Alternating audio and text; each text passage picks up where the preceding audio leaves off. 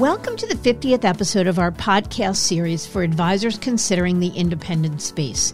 Today's episode is How to Become an Attractive Buyer or Seller in a Hot M&A Market. A conversation with Rich Gill, senior partner of Wealth Partners Capital Group. I'm Mindy Diamond, and this is Mindy Diamond on Independence. This podcast is available on our website, diamond consultants.com, and on advisorhub.com, as well as Apple Podcasts and other podcast resources. If you're new to the series, I encourage you to visit diamond-consultants.com slash independence 101 for the top five episodes that will help you get up to speed on the basics of the independent space, plus links to other episodes you may have missed. And if you're listening to the series on the Apple Podcast app, be sure to leave a star rating and review. It serves as a guide to us, as well as your colleagues in the wealth management industry who may be searching for valuable content to tune into. This episode represents a milestone for the series. It's our 50th episode, and it's a genuine hallmark for sure especially since we started this journey with a goal of doing just 10 or 12 episodes focused on answering the top questions we received from advisors who were curious about the space. But like peeling back an onion, we continued to uncover more topics to explore, more guests with valuable experience to share, and most importantly, advisors and industry thought leaders who told us that this podcast became their go to resource for information related to the independent space and other options within an ever evolving landscape. So, from the bottom of my heart, I thank you all for listening and continue to welcome your comments, questions, and input on what you'd like to learn more about. In this episode, we take a close look at one of the hottest topics in wealth management today mergers and acquisitions. Consider this Fidelity Clearing and Custody Solutions reported that from January through August of 2019, there were 86 RIA transactions representing the movement of 93.5 billion in assets and seven independent broker dealer transactions representing almost 400 billion in assets. And we've seen year to year growth in both transactions and assets, with quality buyers vying for strong sellers and new players emerging, sitting on both sides of the table every day. On the acquisition side of the table, Wealth Partners Capital Group is perhaps a less well known name in the space, but definitely becoming one of the most prominent having executed transactions totaling over 80 billion in client assets since inception and representing 50 acquisitions. So I'm really excited to have the senior partner from the firm, Rich Gill, join me on the show to talk about the firm's unique focus and process, to share his take on M&A momentum and advice on how to position a firm as an attractive buyer or seller. So let's jump right in.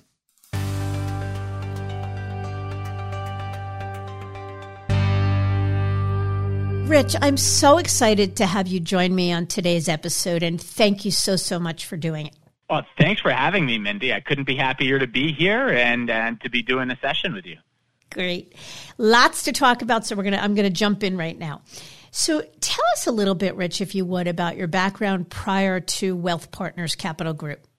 Sure. Uh, to go way back, I started my career in banking and private equity. Many, many years ago, I worked at Schwab in their strategy and corporate development group, which is how I learned what an RIA was. So I walked into this industry without knowing a lot about it, and I got completely fascinated way back when I was working at Silver Lake Partners, which owned the Ameritrade business, got fascinated with it, went to work at Schwab, and was there for about three years. Then I joined what at the time was a very small startup being run out of its founder's apartment in New York, which became Focus Financial Partners. I was there for eight years and then joined AMG Wealth Partners before finally starting my own firm with my two co-founders, which is Wealth Partners Capital Group, where I am today. We know, just I know from working with advisors that people make choices to leave a firm and go elsewhere, there are usually pushes and pulls, things that may be frustrating them, pushing them to leave, and the enthusiasm or pull of going somewhere else. So, what were the pushes and pulls that drove you to leave first Focus Financial and then AMG? Well, both of those firms were great experiences. So I wouldn't say the, the pushes were overwhelming. With Focus, I in many ways professionally grew up there. I think I had an eight to nine year stint at Focus and watched it grow up. Thought I had some different ideas about how to invest in the business.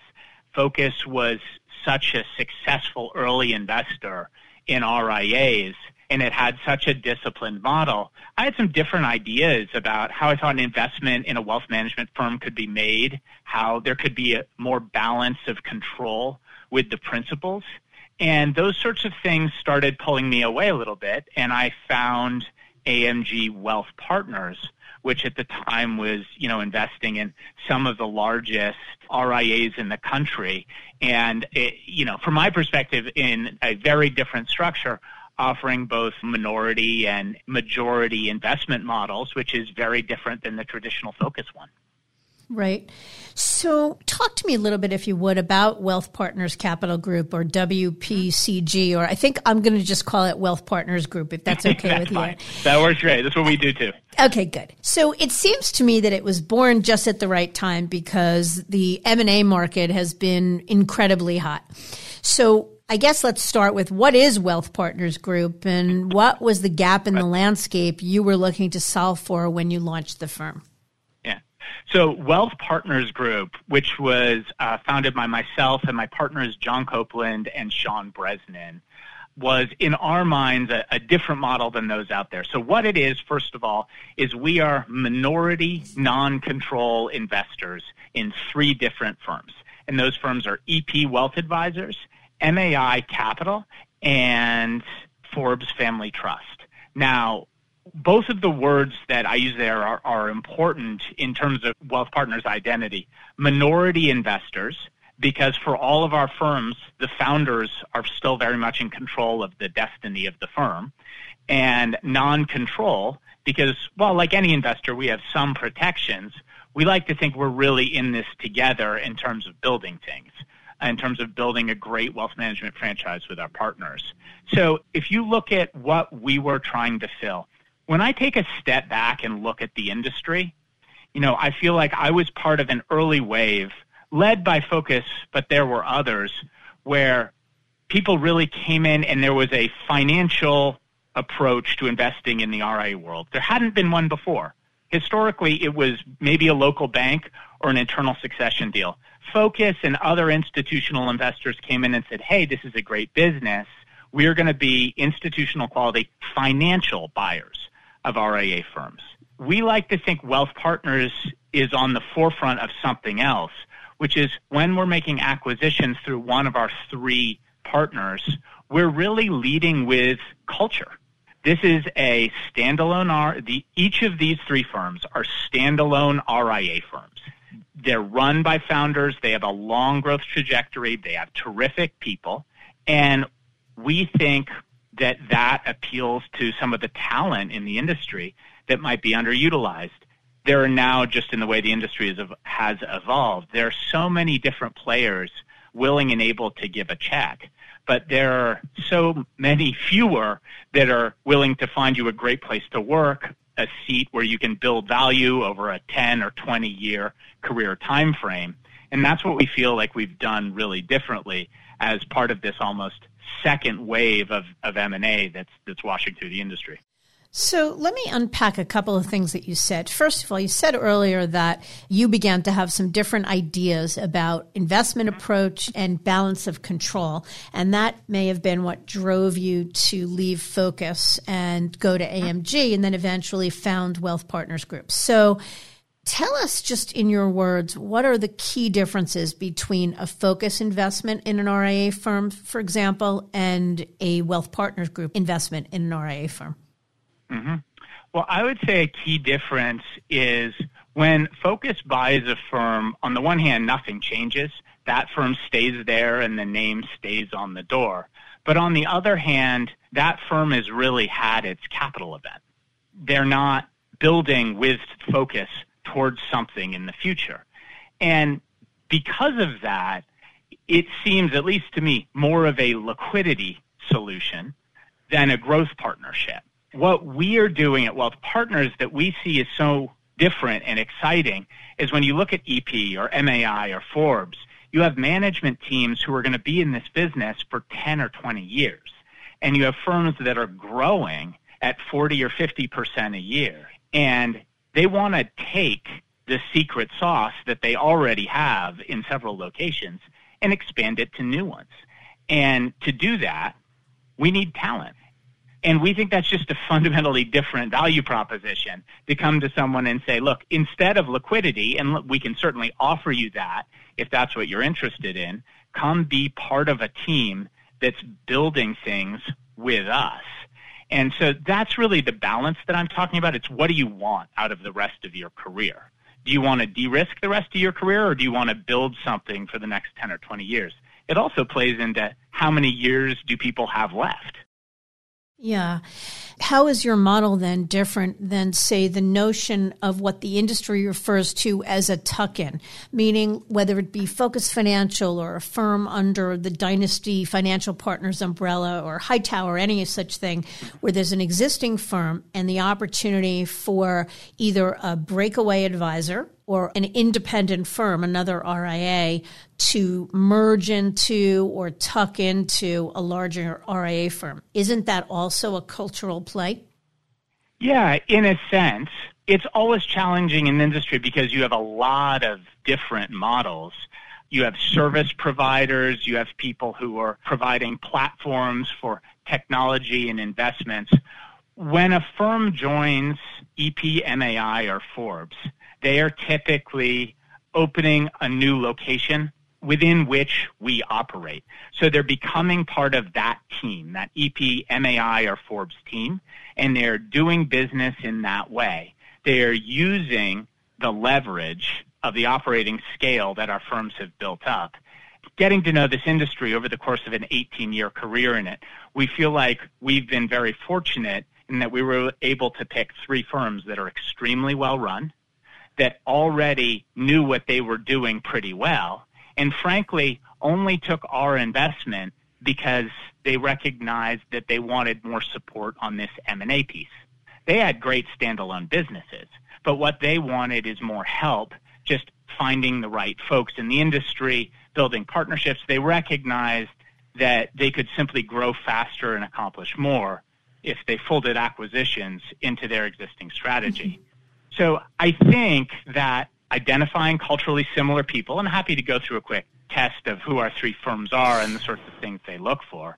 But we see it as quite different from, than some of the other models that are out there. Got it. And I do, I will want to talk with you a little bit or have you talk a little bit about why the three firms that are part of this. But before we get there, you mentioned your two partners. So tell us a little bit about the background of your two partners and what your role is at Wealth Partners Group.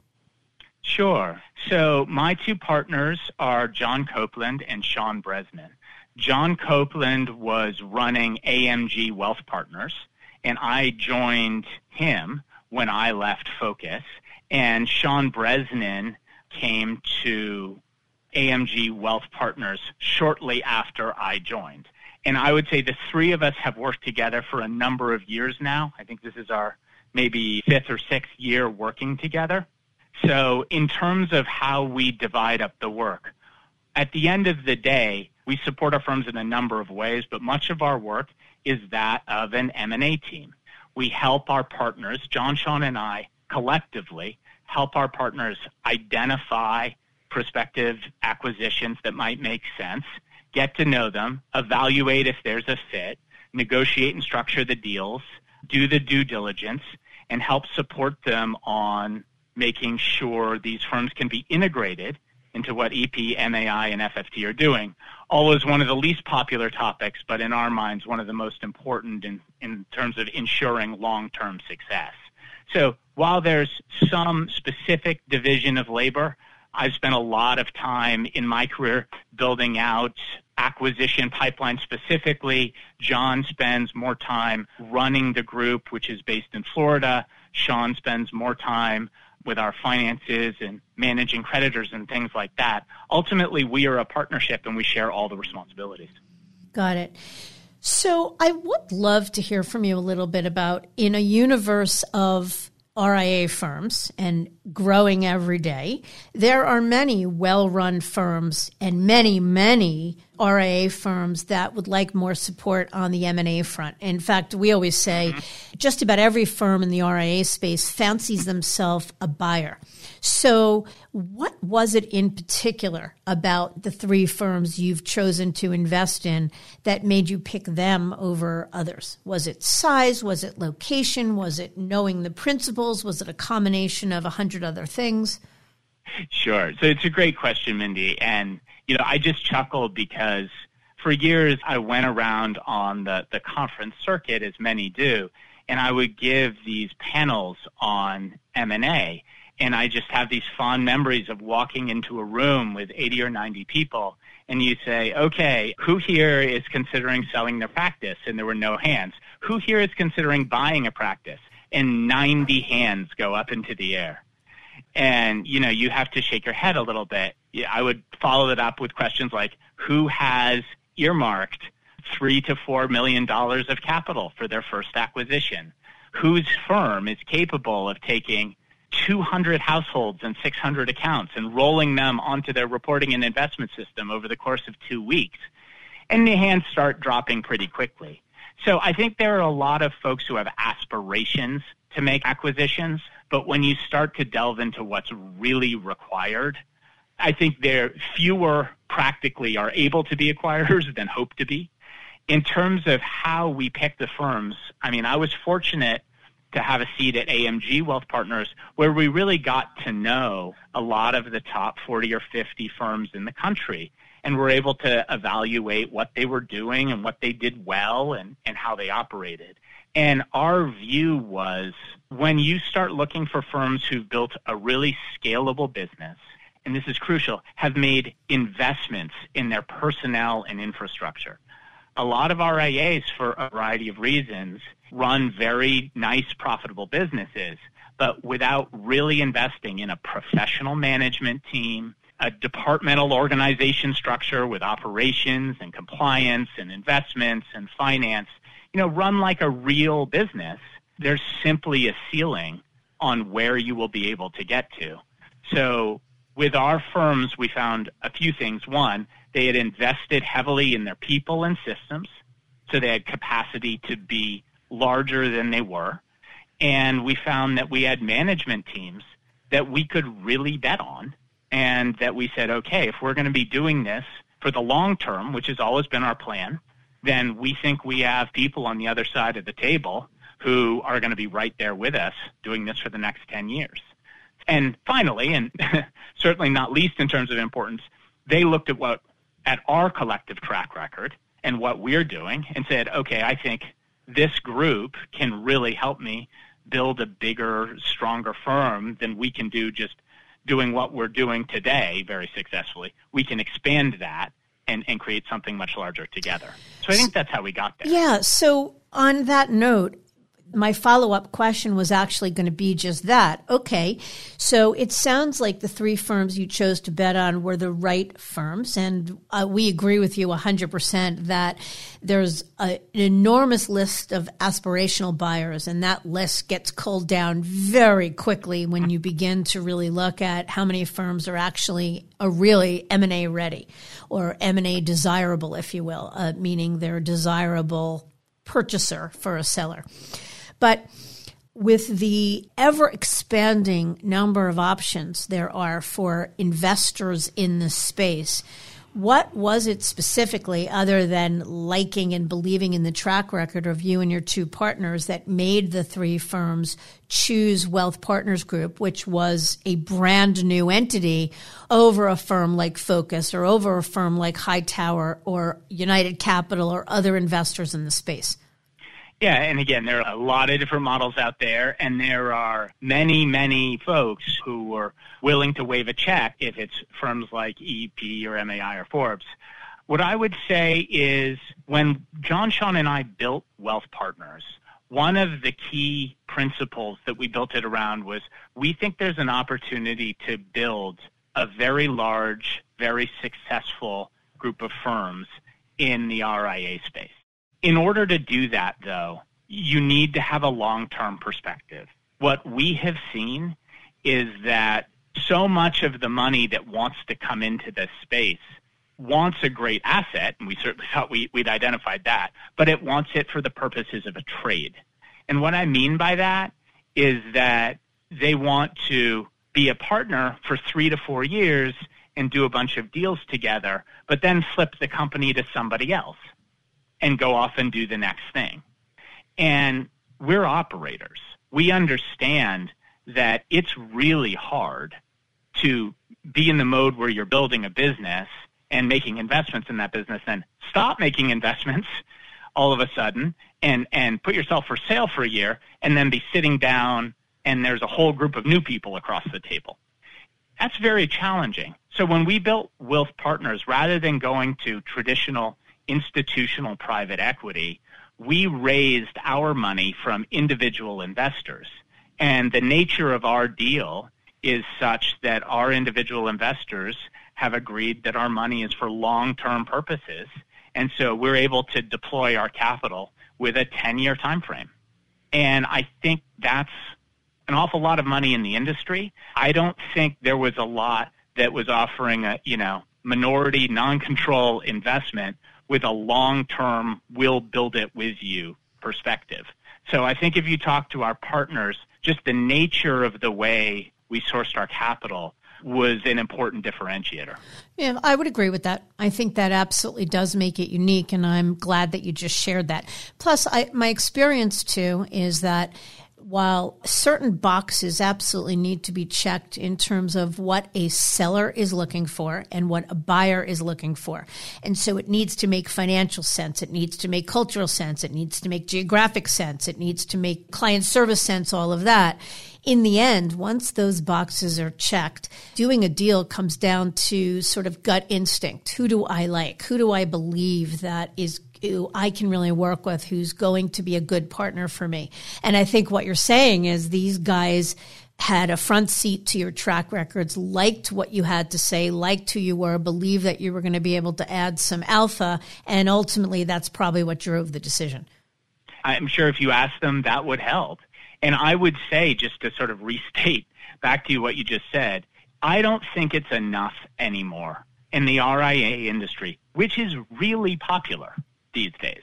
There are a lot of folks who have recognized that these are businesses that can produce high quality earnings, and it's become very attractive for, for a broad section of both private equity investors and strategic investors.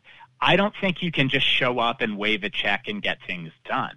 So I think in addition to checking boxes, I think our firms also ask the question, how is it that you're going to help me become one of the top five firms in the country. And I think we are able to answer that by having deep native expertise and a track record in industry M&A in managing strategic acquisition programs in RIA firms. So I think that and the nature of the capital and the willingness to partner for a decade long let's build it together was ultimately the package that persuaded them.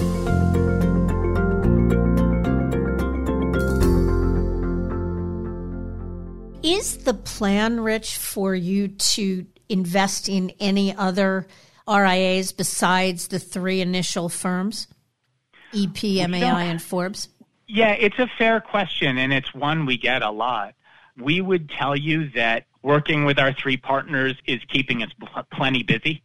We're certainly not having the experience that we're sitting around on our thumbs with a, a, a lot of free time but we have no current plans to expand our group of three partners.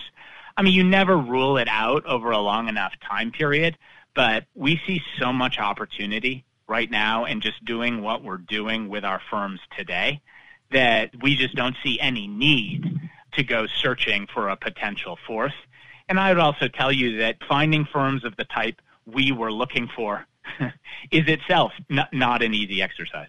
Yeah, which is actually in and of itself funny because there are many multi-billion dollar firms and I don't mean to say thousands but there are certainly a good number of multi-billion dollar firms that all would have interest in more support or upping the M&A game and that would think of themselves as being well run. But essentially what you're saying as you looked at the universe of multi-billion dollar firms that needed to be not only well run but really think like a business and be scalable and having made investments in personnel and infrastructure and the like and had capacity, that number gets much, much smaller pretty quickly. Much, much smaller. So if you use, you know, just ballpark industry numbers, there's no need to be too precise here. But if you say, you know, call it 500 firms over 2 billion in the country, we would say the universe of those that are truly investable by our standards is nowhere near 500. Maybe it's 20, but it's certainly not 500. Yeah, I think that's right. And then not all of those 20 would have an interest in selling a portion of equity.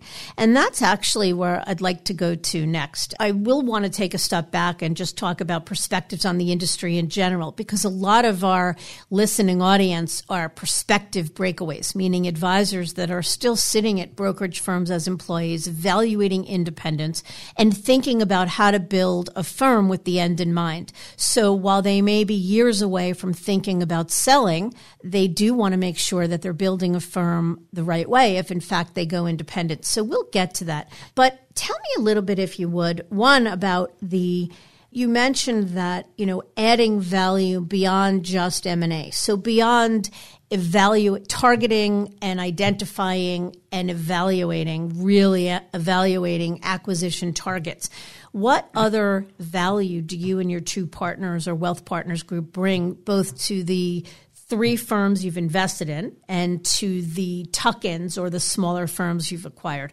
I think all three of us have been in this industry a long time.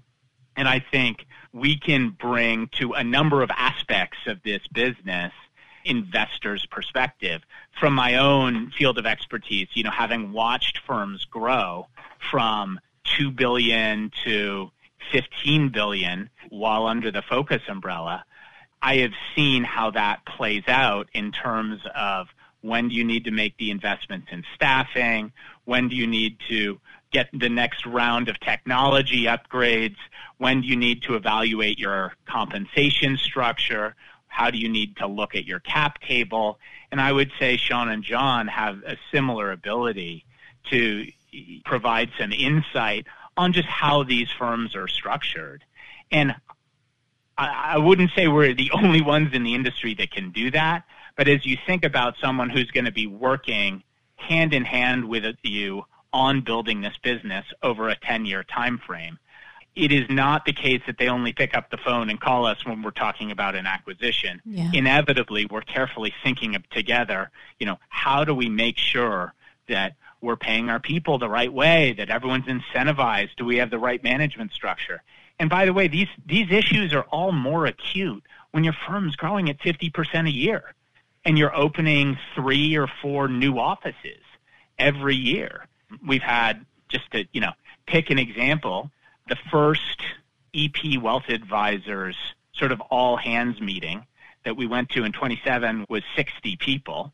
The one that we did last year was 90 and I think in January and the ones that's coming up in January of 2020 will probably be around 150. Wow. And that presents some management challenges. And we think as we work very, very carefully with Derek, Brian, and Patrick, the, the founders and manager of EP, and CEO of EP, we think we can hopefully help with some of the ways they can keep that management structure up to date as, as the firm grows as rapidly as it has. And we haven't talked about it yet, and we should. Tell us a little bit about EP, MAI, and Forbes in terms of how big they are in terms of as- assets under management, their locations, and the kind of clients they service. Sure. We'll start with the one I just referenced. So EP Wealth Advisors is plus or minus 6 billion today. They serve clients mostly from 1 to 10 million and they really pride themselves on deep uh, planning you know, doing everything from real estate analysis, insurance analysis, helping people figure out Medicaid and Medicare. So they're a deep, comprehensive planning firm. EP was started by two childhood buddies, um, Brian Parker and Derek Holman, who, as as they love to say, in 2011 fired themselves from full time management and are still full time advisors and brought in Patrick Gashtizian, who was running operations for Nuveen, who's now acting as their CEO. So that's a thumbnail on EP.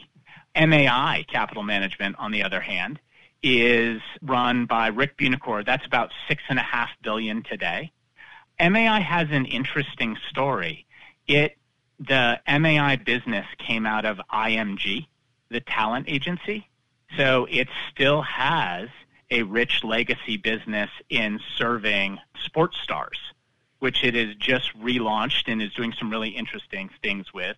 And so they have a number of clients from the NFL and pro golfers and NBA players and so forth. They also, of course, serve both high net worth, 1 to 10, and ultra high net worth clients. MAI also has a family office branch under its umbrella, family office division, I should say, under its umbrella. I neglected to mention EP is based in Los Angeles, MAI is based in Cleveland, and lastly, Forbes Family Trust, which is about 5 billion, really serves the ultra high net worth. So Forbes typically targets clients who are north of $50 million in assets and has really deep expertise in alternatives, hedge funds, private equity, very sophisticated products uh, that are deployed as part of a portfolio by ultra high net worth investors. And Forbes is based in New York and Philadelphia. Got it. And how many deals have you done on behalf of those three firms? Meaning, how many firms have you acquired on each of those three firms' behalf since inception? So we collectively formally started Wealth Partners in June of 2017. We did our first deal in February of 2018. So it took us a few minutes to get started there, but since then the pace has has certainly picked up. And between our partners, as of today, we have closed 12 acquisitions. Wow. That's extraordinary and congratulations. So let me ask you what I think is a real threshold question. We play in this space. We talk to an awful lot of principals of independent firms that struggle with the $64,000, $64 million question, which is why would I want to give up any sort of control in the form mm-hmm. of equity. I went independent to gain or to have total control, and the thought of giving up equity or giving up some control is anathema to me. So, what do you think are the reasons that the 12 firms that have chosen to do deals with mm-hmm. Your three bigger firms. And of course, the principals of EP and MAI and Forbes. What was it, do you think, they were looking to solve for that made them willing to sell equity at whatever point they were at in their business lives? It's a good question, and I'm mindful, Mindy, of course, that a number of members of the audience are thinking of, of breaking away and setting up their own firm. So the idea of doing that and then giving up control at the moment might might seem crazy. The answer would be you have to believe by becoming part of that larger entity that you are in a better place, both in the sense that the expected growth of your business and your team will be greater, that the economic opportunities, both compensation and capital, will be greater. And I think that can happen in a number of different ways. So, one of the things about running your own business is that it takes a lot of time. And even for those folks working in a wirehouse today who are very entrepreneurial, operating an RIA business, even a you know three, four, five hundred million dollar one, the CEO principal is responsible for a lot of things. And those things take time. And that might be everything from pricing your E&O insurance to dealing with a particular technology choice or a, an HR problem. So while we can't make those things completely go away, when you're joining a firm the size of EP or MAI or Forbes, they do have the staff and infrastructure just to handle it in a way that makes it easier. So one of the first things that we can do is we can give people back some time. But beyond that, all three of our firms are very robust organic growers, and we feel like we have the ability to plug folks into our channels to help them if their goal is to if they want liquidity that's fine. We can offer great service for their clients. But if they're looking to grow with us then we have pretty good organic growth machines. And in addition um, you know, can find tuck-ins that help them grow their practice in their own right. So we find some combination of those reasons ends up being pretty compelling to the folks who join EP or MAI or Forbes.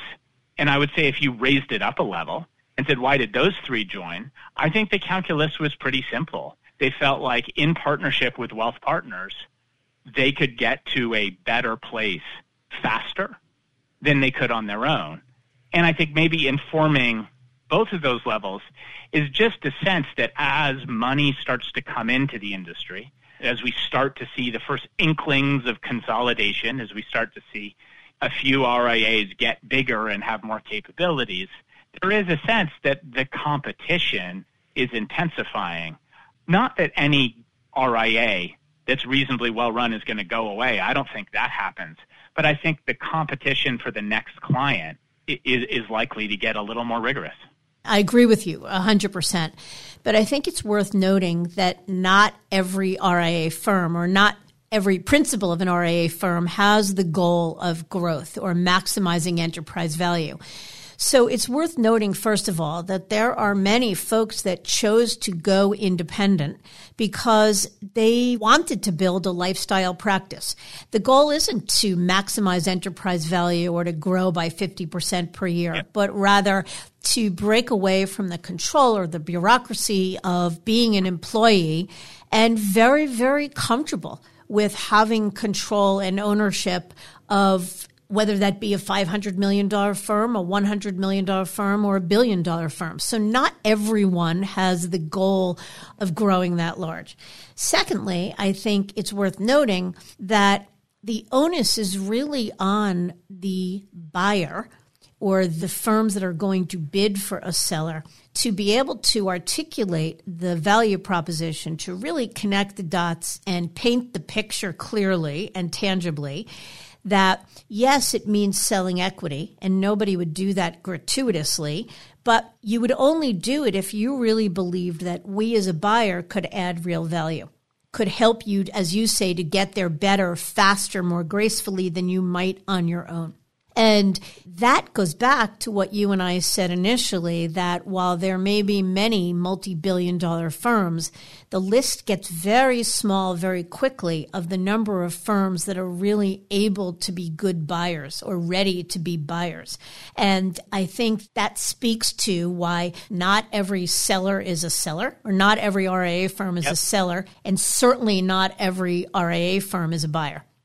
I emphatically agree with both. I mean, I think the example that probably proves the rule best is I think what we see is, in my experience personally, RIA principals who sell to banks aren't happy.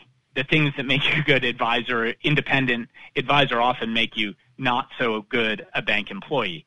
Even if banks pay more, they typically don't get the advisors they're bidding on because there isn't that perception of value, or worse, there's a perception of negative value. So you have to pay an awful lot more to bring people in that situation in a competitive world for good practices. And of course, there's a lot more competition for the $1 billion firm than there is for the 100 million one. Again, it's not just enough to show up with a check, even if the check is a bit bigger than the next guy's.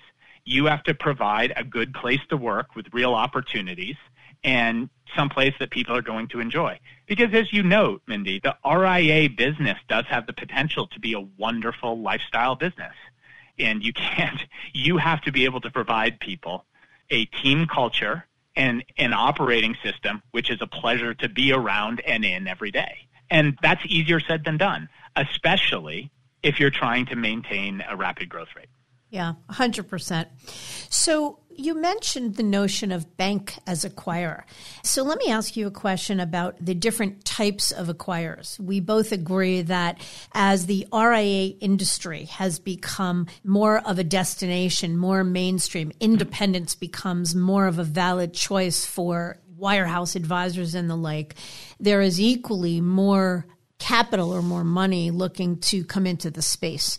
So, as I look at it, the types of investors or buyers for these RIA practices are private equity backed RIA firms. So, a firm that themselves has either sold all or a portion of capital to a private equity firm a larger mm-hmm. RIA that is backed by some other pool of capital. It could be some clients have invested, it could be family office investment, it could just be their own personal capital, whatever it is.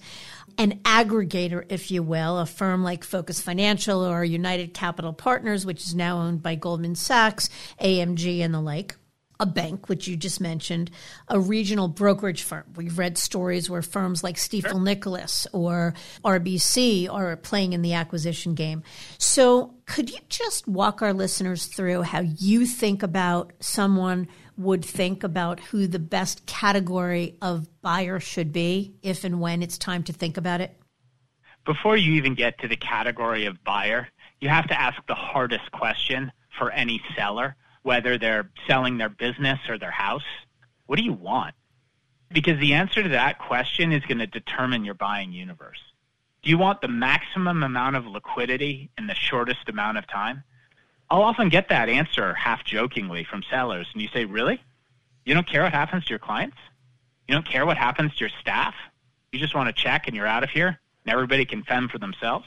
Every once in a while, someone says, Yeah, that's exactly it. But those folks aren't for us. And most advisors that I work with or want to choose to work with will say, look, no, of course, I care deeply about my clients. I want to make sure they're in a great spot and I care about my staff and I want to know my staff is in a good place and taken care of.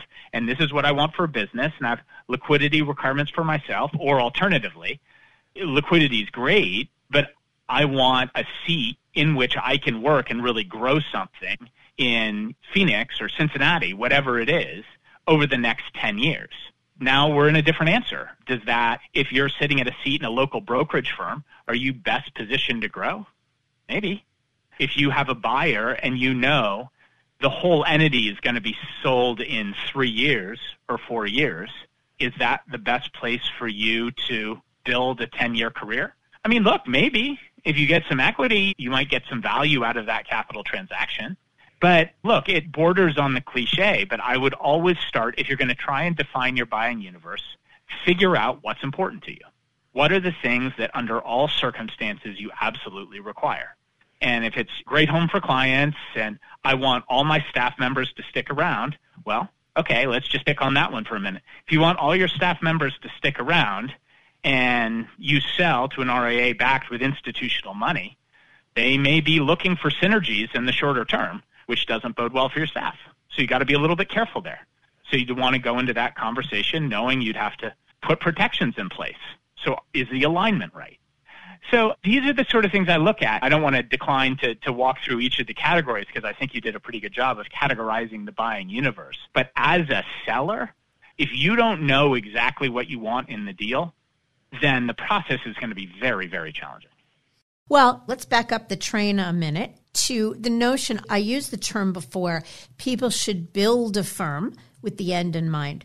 So I'd love to know what you think about that. So if you think about, we're talking now to an advisor that is sitting at the lakes of a traditional brokerage firm as an employee and evaluating the notion of going independent for the first time and building a firm. So, number one, how do you think, or what advice would you give to those folks about what a firm that is built the right way with the end in mind, what are the things they do when they're building that can really help them to maximize enterprise value and build a firm that a wealth partners group someday might have interest in investing in? Sure. Just at a very high level to start, I would say the thing that has the greatest value in the wealth management industry is your relationship with clients. So how that's defined and characterized is going to tell me tons about your firm, especially if you're coming out of a brokerage. So if you went and talked to your clients today and they said, what I really value is John or Jane's advice to me, their counsel, they look after my money, I trust them, that's terrific. You're doing a great job. Eventually, if you so choose, you'd have the opportunity to take that business out, and that's going to fit really well in the RIA world. If, on the other hand, your clients say, I really value the whatever it is, IPO and secondary opportunities. I want to discuss deal ideas with this person or I think it's really important that they work in, at such and such a firm as that business card has value.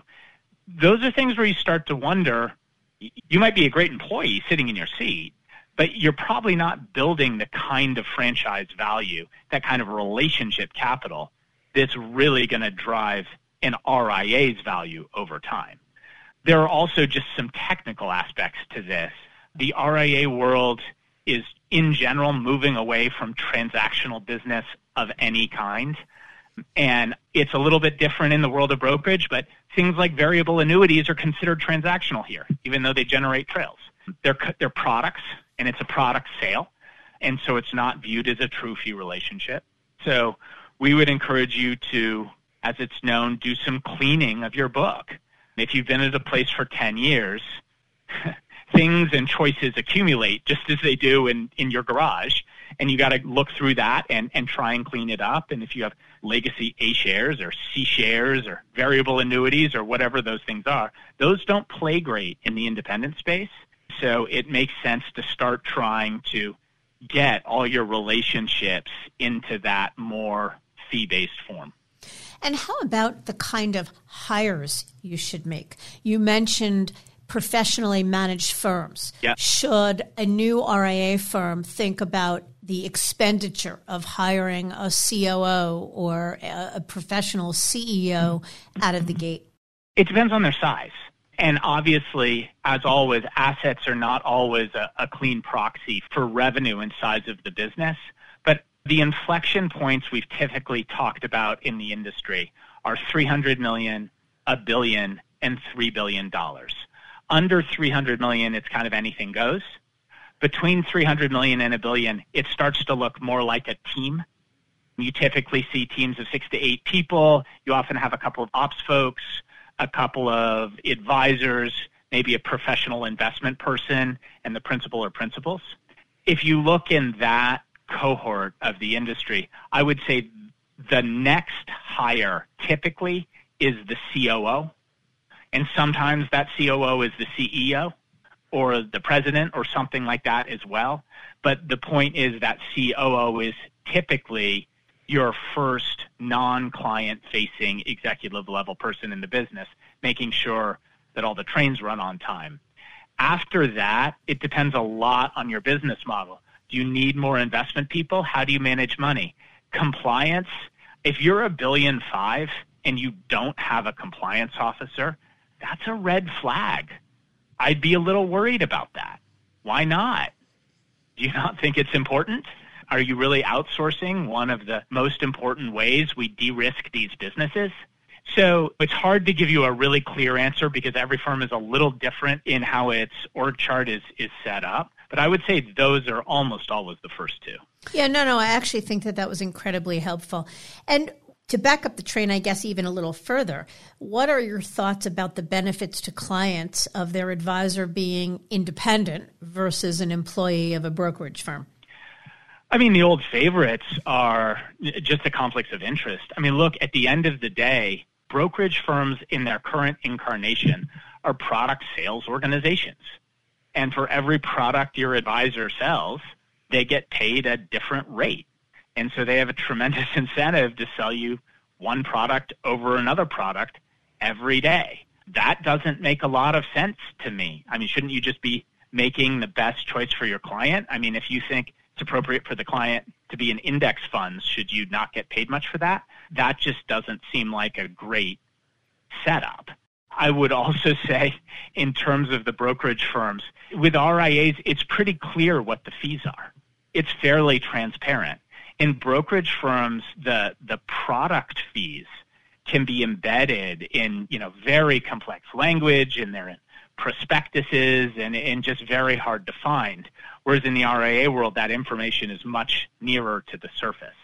So I think just those two reasons, the conflicts of interest and the, and the transparency or lack thereof, are pretty tough.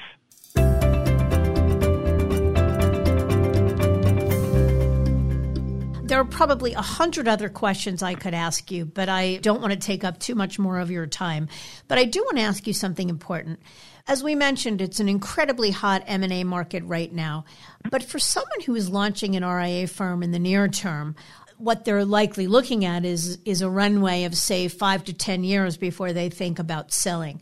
So do you expect that momentum to continue? And I guess as an ancillary to that, what do you think will happen to firm valuations? How do you see that changing? I wish I knew. I think right now there is a lot of demand and not a lot of supply. Now, people hear that and say, well, that's crazy. There are 14,000 RIA firms. What are you talking about?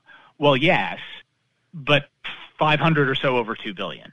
And most of the capital is chasing firms on the larger end of the spectrum. And one of the things that I think is driving up prices is there are so few firms who have achieved scale who still have organic growth and they have managers with a long-term horizon. Those are just very, very scarce assets and therefore it drives up the price.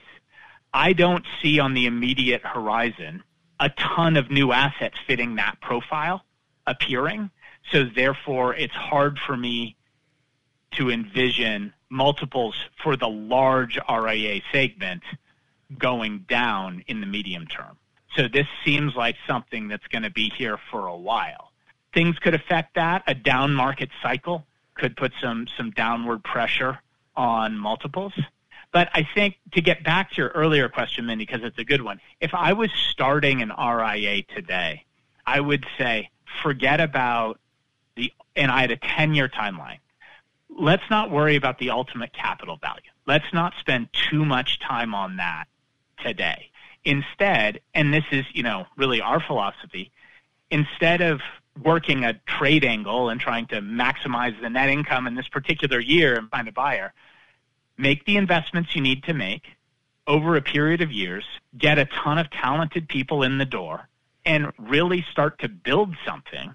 And if that means your margin is a little bit lower in the near term, and if that means your distributions and your take home pay is a little bit lower because you're reinvesting that back into the business, if you're in this for 10 years, I would argue it's worth it.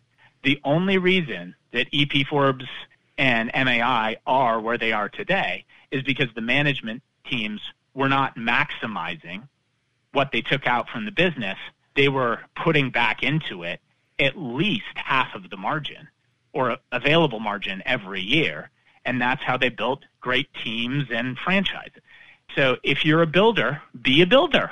Don't spend too much time worrying about the sorts of things you might worry about if you said, I really want to sell this business in six months. Yeah, and I think you're also saying don't fret about the things that you really have no control over, like yeah. trying to prognosticate what the market's going to do yeah. or what the M and A market will look like ten years from now. I do want to ask you one last question, just for clarity. You mentioned that what's driving the M and A market up is that there's a scarcity of these well-run multi-billion dollar firms with scale. But what of the sellers, what of the prospective breakaway advisor that manages 500 million or a billion and is going independent and isn't looking at 6 billion in the near term or 5 billion in the near mm-hmm. term. But as you see it now, and I realize no one has a crystal ball, but what do you think the market looks like as those firms begin to think about building a firm for maximum enterprise value? What do you think the opportunity set looks like for a firm of that size as we look out into the future? So let's say you come out with 500 million or whatever it is. That is more than enough to plant your feet and operate a, a solid franchise. And with some confidence, a medium term estimate, once we're talking about 10 years, I think all bets are off. But I think one way to look at it is over a 10 year period, you will almost certainly live through a down cycle and it will probably, as it has in the past, come back up. So that's fine. There are opportunities for entrepreneurial people in down cycles when everybody else is scared and running away. That's your moment to be aggressive. When everyone else is fearful, be a little greedy. So if you're a builder, you look at that down cycle and you should be excited. There are going to be opportunities for you that just aren't there in a long-term bull market with uh, valuations that are at time frothy. So I would say set up your franchise, have a 10-year time frame, and try over that 10 years to build it into a much larger franchise, whatever that number might be. Yeah, and just do it the right way. Continue to do the next right thing based upon your own goals and vision, and you'll worry about the rest later. Yeah, sometimes it's not more complicated than that. The wonderful thing for the, the true breakaway who has a 10 year timeline is you don't really need to worry about much in the industry other than, you know, is my offer to clients consistently competitive? How am I funding the next one? And am I doing a great job for the ones I have? I think that's a wonderful note to end upon because I think in the end, a lot of what we're talking about is goals and visions and things that we can't control necessarily. But the one thing that an advisor can control more than anything and that he should control more than anything is the client service experience. And that as long as you continue to really focus on that and make it the best that you can be, that's a home run and probably the best recipe for career yeah. success. You should be absolutely fine. And the converse is also true. yeah, I would agree with that too. Rich, thank you enough. We've taken up enough of your time. This is really, really insightful and enlightening, and I think our listeners will love it. And I hope we can continue the dialogue. Likewise, Mindy. It is always a pleasure to catch up with you. Thanks so much for having me on the show, and look forward to talking soon.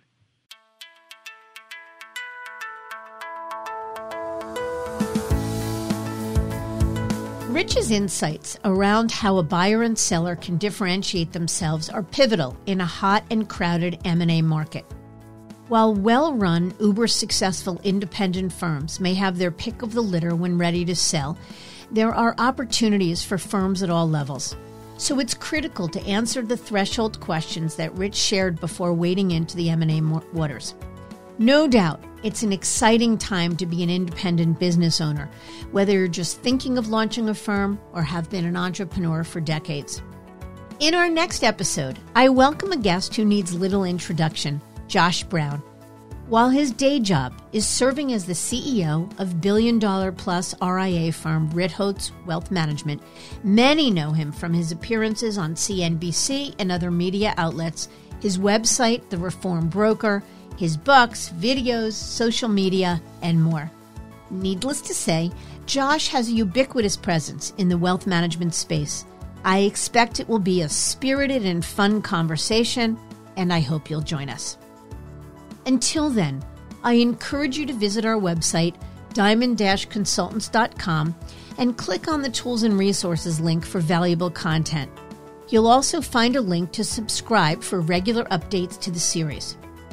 And if you're not a recipient of our weekly email, Perspectives for Advisors, click on the blog link to browse recent articles. Feel free to email or call me if you have specific questions. I can be reached at 908 879 1002 or mdiamond at diamond consultants.com. Please note that all requests are handled with complete discretion and confidentiality. Thank you for listening. I also want to thank Advisor Hub for sharing this podcast with their viewers and subscribers. This is Mindy Diamond on Independence.